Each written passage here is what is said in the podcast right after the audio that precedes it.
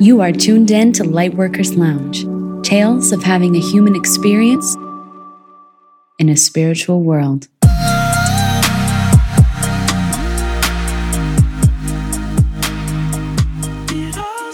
Did you guys know we offer something really cool with the astrology readings now?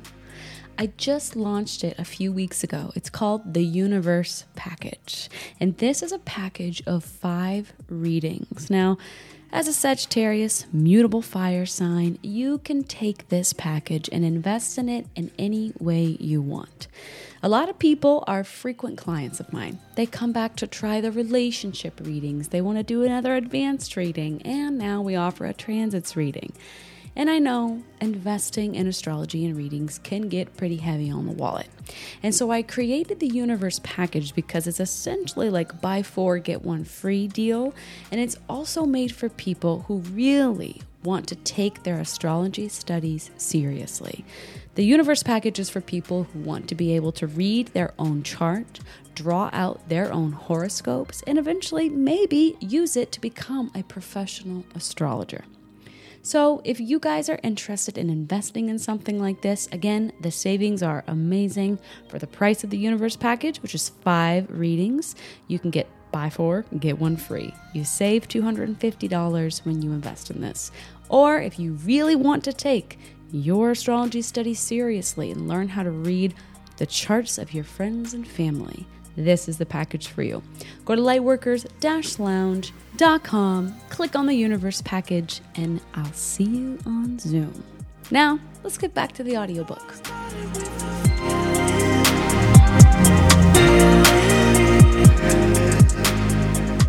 Chapter 7 The Signs. Let's get down to business. The zodiac wheel, the 12 signs. How we express the energy of the planets. Let's break down what all those symbols and colors mean. I know it can look a lot like a five year old's artwork when you first look at your birth chart, whether it's on an app or astro.com. It's intimidating. I like to make it simple for even a five year old to understand by breaking it down like this Planets, the little black symbols in your chart, these guys tell you what? What energy are we talking about? If it's Pluto, where in your life are you going? May you experience the most transformation? If it's the sun, what lens is your personality being filtered through? If it's Venus, how do you love and how do you expect to be loved back? Venus is like the love language of your birth chart.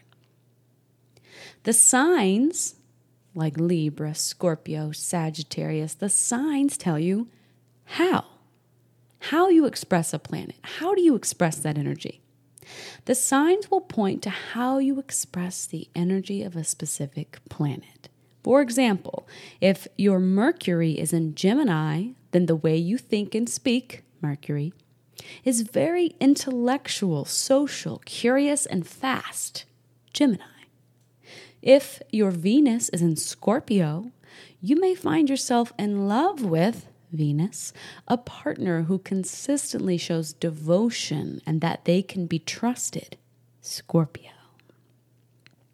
The houses, the little pie slices in your birth chart wheel, the houses tell us where. So the 12 pie slices in a zodiac wheel in your birth chart are called houses, and each one of these represents a different area of life. The energy of a planet in a house is like a little arrow pointing to that area of life saying, "Hey, focus on this. Come over to this area of life. We really need you to pay attention to this. This area of life is important." If someone has a stellium in one house, one pie slice, and a stellium is a fancy word for when there's three or more planets, so three or more of those black symbols, this is a good indication that this area of life is their greatest source of growth. And with that, it's also meant to be where their superpower lies. If there's a stellium in one house, this kind of becomes an area of life that you feel like, man, I just keep pulling the short stick out of this area of life. But then simultaneously, you find people are coming to you for advice and for help. on this specific area of life. Huh? You see how that works? If the birth chart is a blueprint given to us when we incarnate into this life, that area of life where the stellium lies is where they will be spending a lot of time mastering the subject. If you put in the work, I often see people mastering the house with the stellium after their first Saturn return. The signs are numbered 1 through 12. I like to explain it using the analogy of ages of children. What is a one year old like? They're brand new to the world. Everything is fascinating and magical. They haven't felt emotions like pain, grief, or anger. They haven't experienced the high of falling in love or succeeding or winning first place. But what is a 12 year old like? They've experienced all those things. They've had their first crush by then, they've experienced pain by then, they've lost a race, they've won a race. So a 12 year old compared to a one year old is wiser. This is a human coming into themselves and who they are. This is the big brother or sister, kind of getting tired of the family dynamic and craving socialization from another realm they have never ventured off to, like their friends. This is also a child starting to get sick of being treated like a baby. On the verge of their 13th birthday, becoming a teenager, they're finally like, hey, mom, dad, caretakers, fuck off. Leave me alone. I'm, I'm an adult now, right? So, did you guess it? Number one, who's the first sign? Who is the first sign in the zodiac? It's Aries. Aries is number one. And who is number 12? Who is our old souls who are on the verge of being a bratty teenager and says, Leave me alone. I'm too grown for this? Pisces. So, knowing this, it's easy to equate Aries to having that thirst for knowledge. To an Aries, everything is new, everything is fun, everything is exciting. I must try all the things. But also, Steal my toy, and I will throw a red face raging fit, clenched fist and all. Pisces, our number 12, is the oldest of the signs and is frequently known as the old soul of the zodiac. A Pisces sun needs to be wary of falling too deep into pessimism. You know, using the teenage analogy, think about when you turn 13, 14, 15. You might enter, enter your emo phase where you're like, my parents suck, school sucks. How many Pisces do you know kind of have that little pessimistic emo energy, right? It's been said that Pisces sun people have lived previous lives as every other sign. So Look, think about all the Pisces suns that you know. It's been said they've been an Aquarius before. They've already learned the Libra lessons. They've mastered Virgo. So in this lifetime, Pisces are so over it. Can I move on to another universe now? said every Pisces. So now that you have an idea of each number a sign represents, you can now assign energy to each based off of the human age range. Thanks to mainstream media and, of course, our personal experience with each sign, people have equated some signs to being better or easier than others.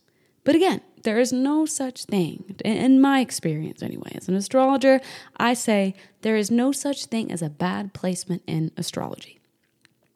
Pay close attention to this next section, as having a general understanding of the pros and cons to each sign will give you a great insight into what each moon phase, each sign, right, that the moon moves through might bring up for you as you begin your journaling.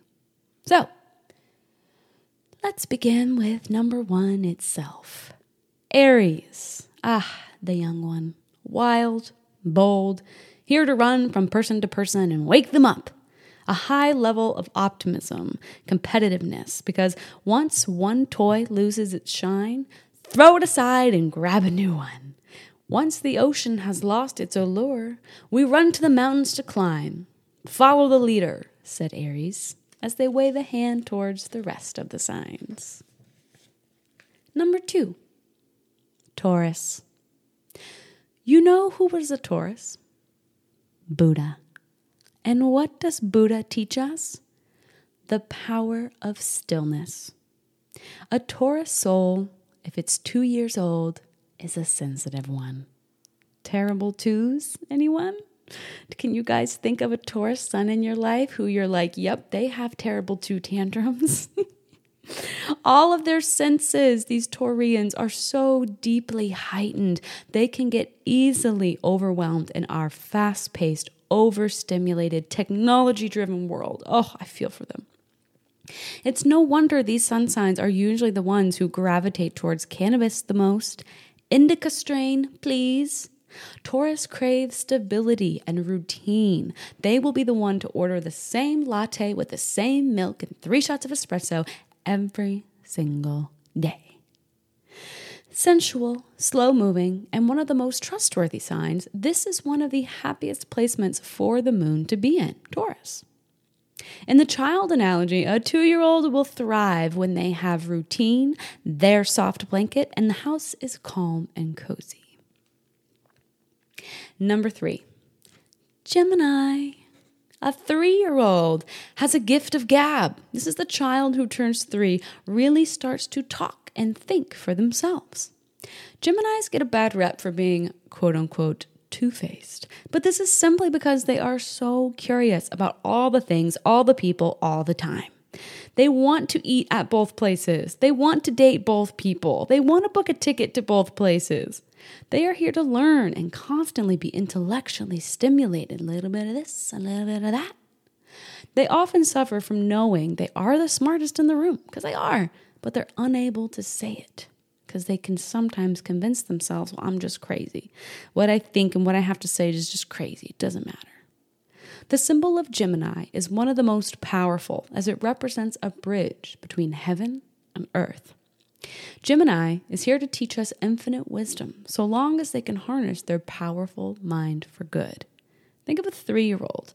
Why? Why do you do this? What's going on here? Why does my toy do this? Why is YouTube like that? They, they're so curious. And three year olds, oh, they're so cute with their run on stories. And, and, and then, then, but, but, but, then they're trying to learn to formulate sentences. They're trying, they're hyper analytical of watching adults have conversations. They'll probably watch TV with their mouth open in a daze, like, whoa, look how fast these people talk. Number four. Oh, this one's sweet. Number four is the sign Cancer. If Taurus has all of their senses activated, Cancer has all of their emotions activated all of the time. Think of a child who turns four years old. They really start to understand and feel what happiness, pain, love, being angry, they start to feel what those things are. They start to understand that when my parent hugs me and kisses me and says, You're so cute, it feels good. And then they start to understand that when my sister or my brother steals my toy, I feel really mad. They can begin to communicate how they feel. Cancerians are passionate people, sometimes to a fault. They can't help it. It's their gift in this lifetime to feel. But sometimes the overwhelming feeling of, well, feeling turns all that water in their sign into an ice cube. Yes, sometimes a Cancer sun can be one of the least emotional people you've ever met. Stone cold, never cries. When you see a Cancer sun behaving like this, they just need someone or something to remind them of the warmth the unconditional love can bring, especially the love for yourself. Cancer is a healer and nurturer for all of us. They're ruled by the moon, after all. Number five, Leo. A natural born leader and ruled by the sun itself, Leo is a party favorite. Find someone with a Leo moon, they probably keep their front door revolving so everyone knows they are welcome. Laughter, drama, fun, board games, drinking, partying. At five years old, a child really begins to step into imaginative play, right? How many five year olds do you know are like, let's dress up or let's make our toys play this? Let's go outside and pretend to be that. That's a five year old. Leo can really teach us how to step out in confidence and just plain have fun. Leos really teach us to come back to our inner child. Leo is a crowd favorite. Why? Because all of us are just adults with little children inside of our bodies running the show. You can't tell me that when you see a swing, you don't want to go sit on it and swing. You can't tell me that when you ride a bike again, you don't feel free. Everybody does because these are the things we did as children just don't get caught in their jungle of drama because Leos tend to attract a lot of gossip, a lot of drama, a lot of fire. These people can attract more than their fair share of petty disputes and reality TV worthy situations. Think of the five year old analogy. Can they not get in some knockout fights with their siblings or friends? Number six, Virgo. Ah, here the child is, at six years old, officially taking off for school, learning what it means to make good grades. Virgo stands for virgin for a reason, after all. These people truly have pure intentions and just want the best for everyone they love. Think about a child beginning school, whether it's kindergarten or first grade. They don't know what bullying is. They don't know that some teachers don't want the best for you. They don't know what the public school system is. They're virgins. They have pure intentions, pure energy. There's a reason why a lot of us love elementary school because we go into it with the virginity type energy of everyone's my friend. My teachers will teach and protect me, right? Virgos can lead the way in showing others what tenacity and long term commitment can create, but they can also show us what thinking too much can delay. These are the English teachers of the zodiac. Cross your T's, dot your I's. I only want you to pronounce everything correctly so you don't look like a fool in public, says the Virgo. On their high road, Virgo is selflessly of service, truly the earth angels. They love a good fixer upper, oh yes, both in partners and work. On their low road, they suffer from anxiety and insomnia and nitpick people in an effort to try and control every outcome until they are depleted and alone. That feels like such a negative way to leave off on Virgo. But a lot of Virgos, if they find themselves nitpicking those around them to the point where they push them all away, they've got to stop and say, okay, what in me needs fixed? What what part in me am I not happy with and I'm deflecting onto those I love? Let me go fix that real quick. Number seven, oh, we have reached a pendulum swing. We've reached the middle of the zodiac. So, who rules balanced scales but Libra herself? I once read during my astrology studies that Libra is the narcissist of the zodiac. Oh, they don't try to be. I can see Libras raising their eyebrows just hearing that. How dare anyone call them something other than lovely, beautiful, pretty? Libras came to this life to master the art of relationships marriage, divorce, friendships, friendship breakups, enemies, you name it. At seven years old, a child may begin to look at others with a different shade of interest they've never felt before. First love, so innocent, so sweet. Libras came to Earth to perfect the art of love, and Libras never intend to hurt anyone in their pursuit of figuring out love. They just don't understand the healing depths of what conflict, darkness between two people can bring. So they typically lie to avoid it and end up doing more damage than the root of the conflict itself. Libras came here to learn independence while in partnership and to master the art of not being codependent right? I, I think of a seven year old in school and you're getting your first crush, maybe, or you're learning that, oh, I thought that person was my friend, but now they want to hang out with those people. That kind of hurts my feelings. Hmm. And then, you know, seven, eight years old, you're starting to learn social dynamics. Like, okay, some kids like gym class, other kids love art class. Okay, there's a little hierarchy going on here. Number eight, it's so appropriate that Scorpio rules that sexy, curvy infinity symbol number eight. The sign we love to hate. I used to be in this club. I did.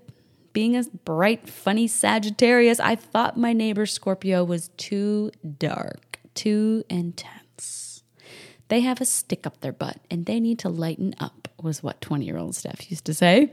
So you can imagine the shock and massive identity crisis I went through when I realized my chart was all Scorpio and then some. I've also got a stellium in the eighth house of Scorpio.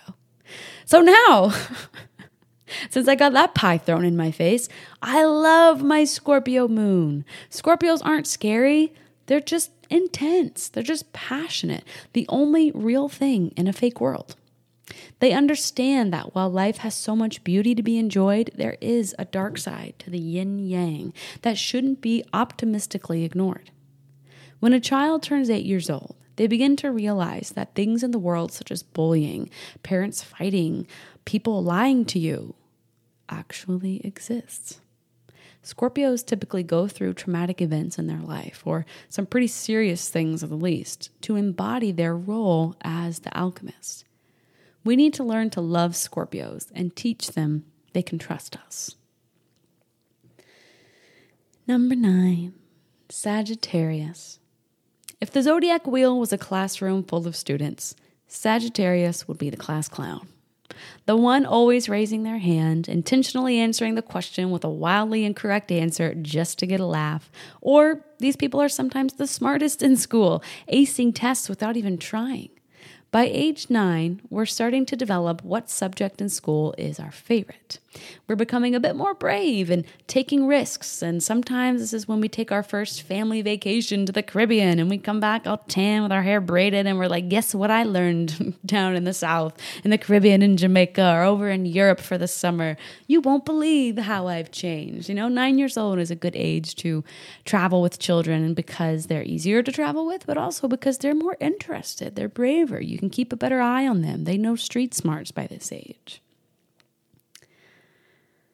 Our parents are starting to give us more freedom and may even leave us at home by ourselves at this age. Sagittarius loves the classroom. They are the lifelong student, but their true classroom is beyond desks and a chalkboard. It's the big, wide world where they never feel fenced in. Find a Sagittarius that doesn't love spontaneous trips, hasn't lived in more than three places, or doesn't have a stamp in their passport. You won't. Number 10. Ah, 10. We're officially reached the age of two digits. Uh oh. Time to look at the report card. Here comes age 10, and with more freedom given to us at nine years old comes more responsibility.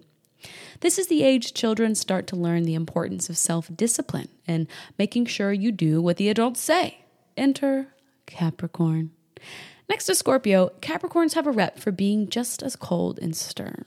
If we use the classroom analogy, Capricorn is the principal of the entire school, the elder who thrives on both creating and maintaining structure.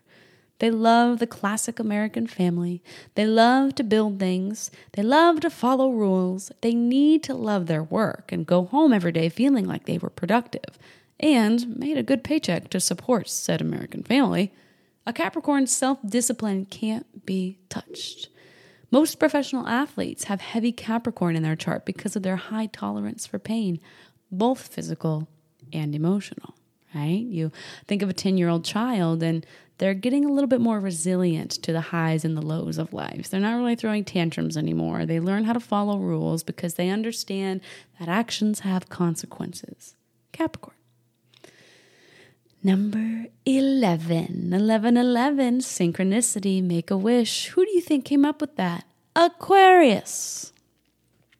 I almost put an exclamation point next to Aquarius because I'm always so excited to talk about them. It's true, I'm biased. They are one of my favorite signs of the zodiac. By age 11, children start to develop unique interests and find what talent or personality trait they have that sets them apart from the rest.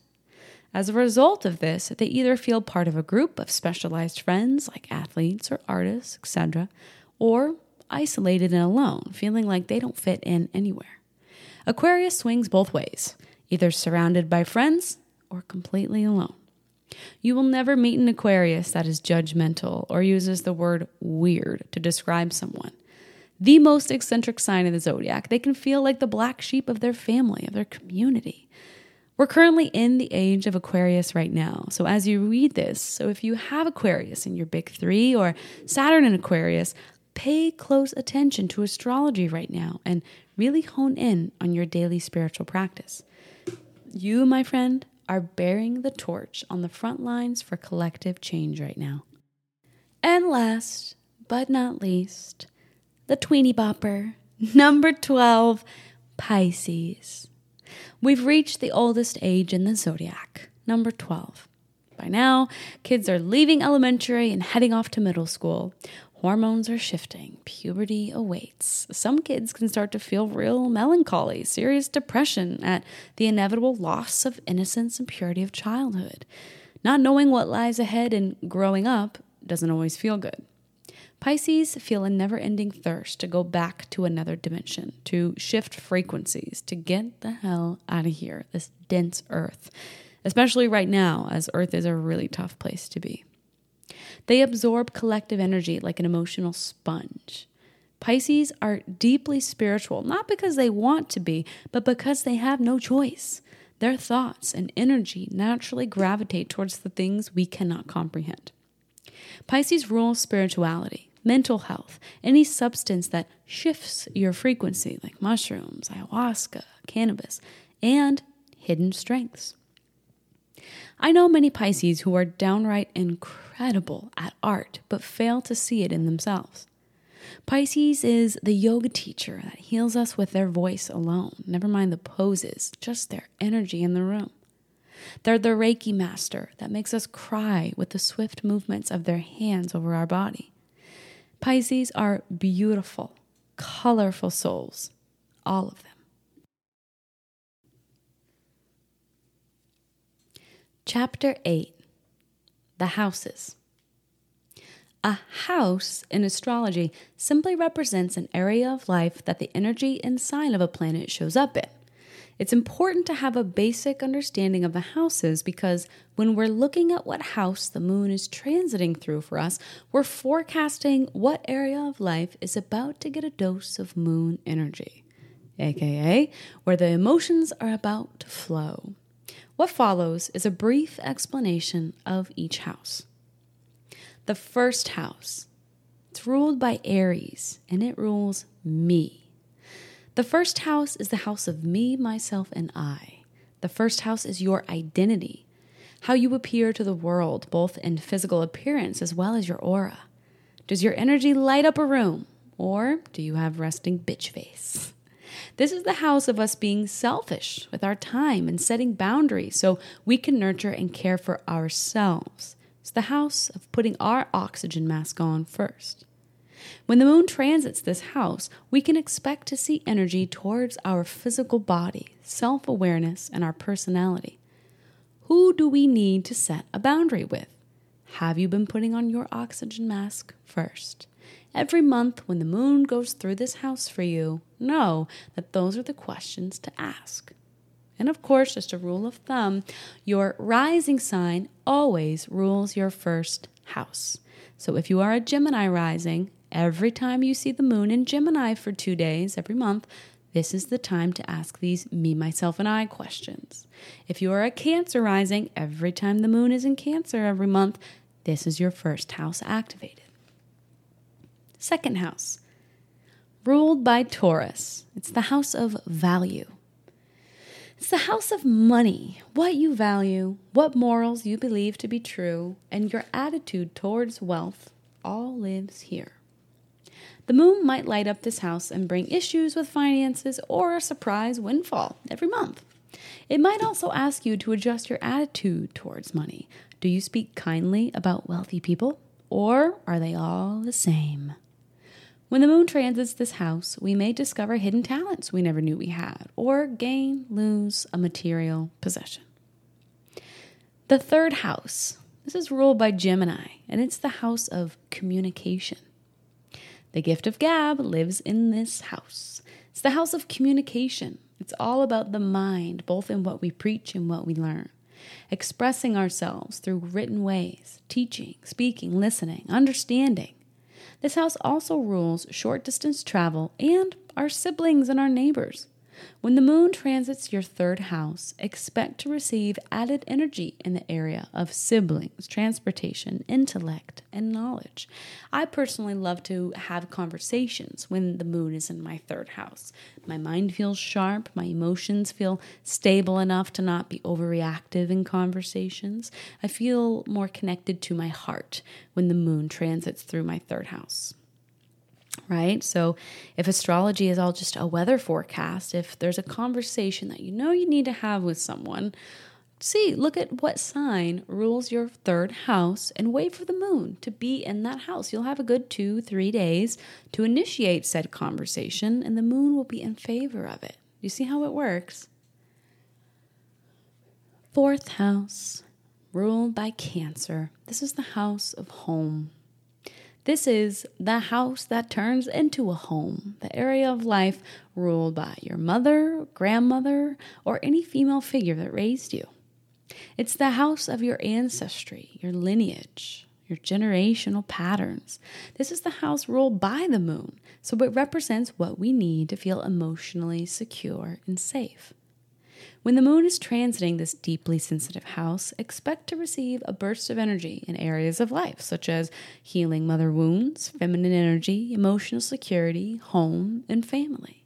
So, to apply this, whenever the moon transits through your fourth house every month, this is a really good time to get rid of some things in the house you've been meaning to donate to literally sign a lease or a mortgage on a new place to live. If you've been putting off a conversation with your mother or your grandmother that you know you need to have, maybe wait until the moon's in the fourth house when you feel more emotionally connected to them. The fifth house, the house of fun. Of course, it's ruled by Leo.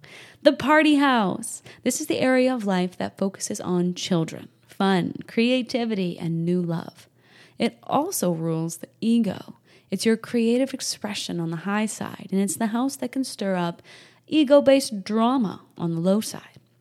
When the moon is transiting this fiery house, expect to receive a boost of energy in areas of life such as children, fertility, creative hobbies, and romance. So, yes, I actually left that part of the book out. So, if you want to learn more about fertility and the moon, you'll have to purchase a hard copy of this beautiful book I wrote. But the fifth house is also a really good one to pay attention to. When you see the moon going through your fifth house every month, this is a good time to go out and have fun. Take an art class. I think you guys know I learned the guitar over this summer and I paid really close attention to my fifth house in terms of scheduling my guitar classes. And pfft, look, I can play every song now. This is also a really good house to plan trying to conceive. But again, if you really want to dive into that because you're interested in starting a family and using astrology, you can book a private reading with me to really dive deep into that or purchase the book on Amazon. The sixth house, the house of health, ruled by our healthy sign Virgo. The house we call GSD, get shit done.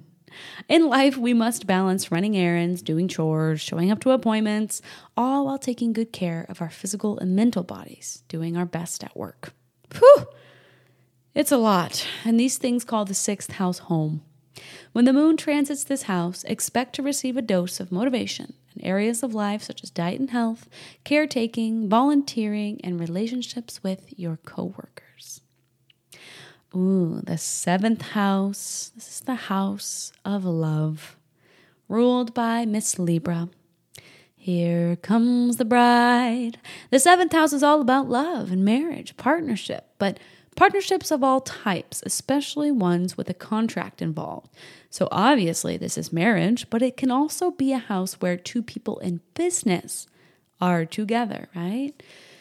So, if marriage isn't something you're too keenly interested in in this lifetime, but being an entrepreneur or going into business with someone is, look to the sign that rules your seventh house. These are the types of people that it would be beneficial to do business with or sign LLCs with.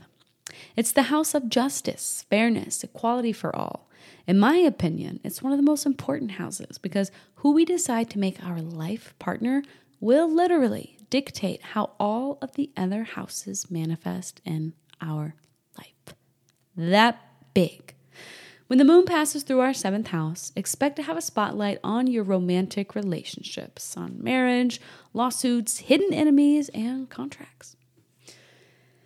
The eighth house, the house of secrets, of death and rebirth and transformation.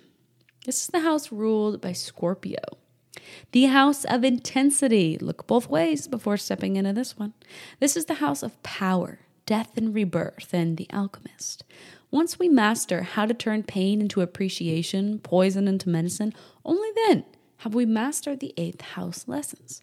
You look to the sign that rules your eighth house to see the best way for you to be an alchemist, to turn poison into medicine. So, say your eighth house is ruled by Sagittarius. Every time the moon is in Sag, every month for a few days, you know, hey, maybe I should book a trip, just like a little weekend Airbnb trip. Or maybe I should go take a Reiki class this weekend, something to just expand my mind and really turn the shitty things that happened to me this week into medicine. It also rules transformation, inheritance of all kinds. You can inherit talents, you can inherit money, land, and deep spiritual rituals.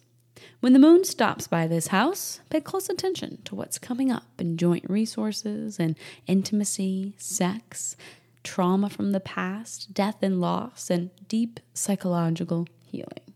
Yes, if you can plan to have um, therapy sessions when the moon is transiting your eighth house, that's the good stuff. The ninth house is the house of exploration, ruled by Sagittarius, of course. There's a difference between spirituality and religion, and that difference lives here in the ninth house. I like to refer to this house as the house of recess because it's that jolly energy that feels like hearing the bell ring and going outside to play. This is the house of higher education, learning things through experience rather than lecture. It's the house of long distance travel and good luck. A cat has nine lives, and all nine lives live in the ninth house.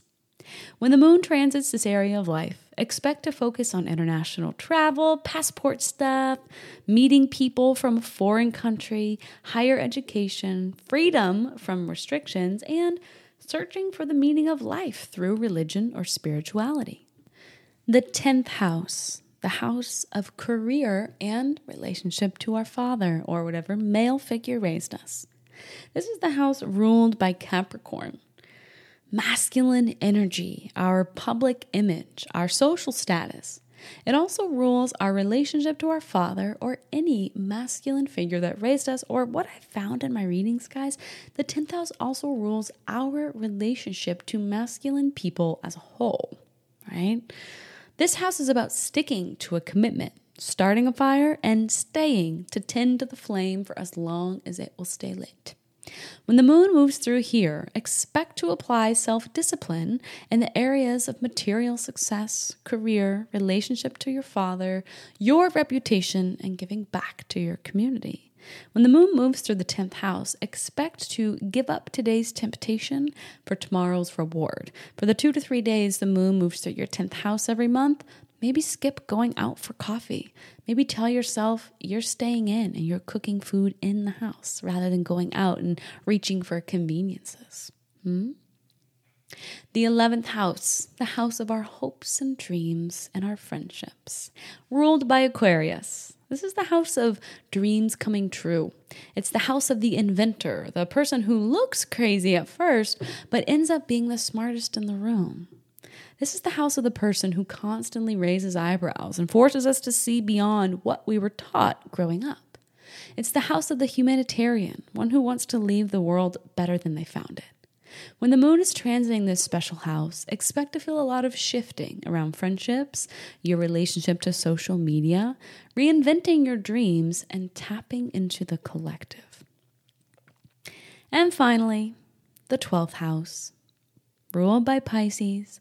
It's the house of spirit, the house of all things hidden. If we have planets in this house, whatever energy those planets represent is usually what we hide from the world, even hide from ourselves. It's the house of spirituality, our faith in a force unseen.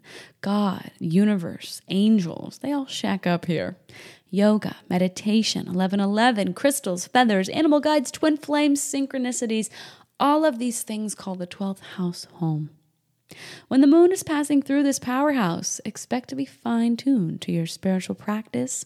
Expect the veil to your spiritual connection to be very thin but also expect to process some sorrow, some grief, to experience endings, craving frequency shifters like alcohol, marijuana, social media, or junk food, psychedelics, whatever your frequency shifter is, and finding hidden strengths that you never knew you had. All right, that's it. Let's leave the classroom and begin. So, after completing three consecutive moon cycles in this journal, you should start to have an idea of what each moon phase means for you. This way, you can eventually practice it by memory. I encourage journaling with the moon for at least 90 days straight. Tap into your Capricorn, you can do it. As that is when you can learn to alter your thoughts, to rewire your brain, your energy to work in your favor, during each sign the moon transits through. So you can just use your favorite app. I use Time Passages personally. Um, my Stardust period tracking app. Stardust is a really fun app, and this is not an advertisement. This is just a really cool app that tracks your cycle with astrology. So that one also tells you what sign the moon is in every day. But I love time passages for a more serious astrology approach. But every day after you've completed three cycles in this book of hand journaling, I'm old school, guys. I want you to hand journal these things and write down Okay, today, as we speak, Thursday, November 9th, the moon is in Libra. This is a really good time to think about your relationships. This is a good time to think about your daily routine. Is there any balance to it? Are you eating too much dairy and not enough fiber? Are you being fair in your friendships, in your relationships? Are you working more than you're resting?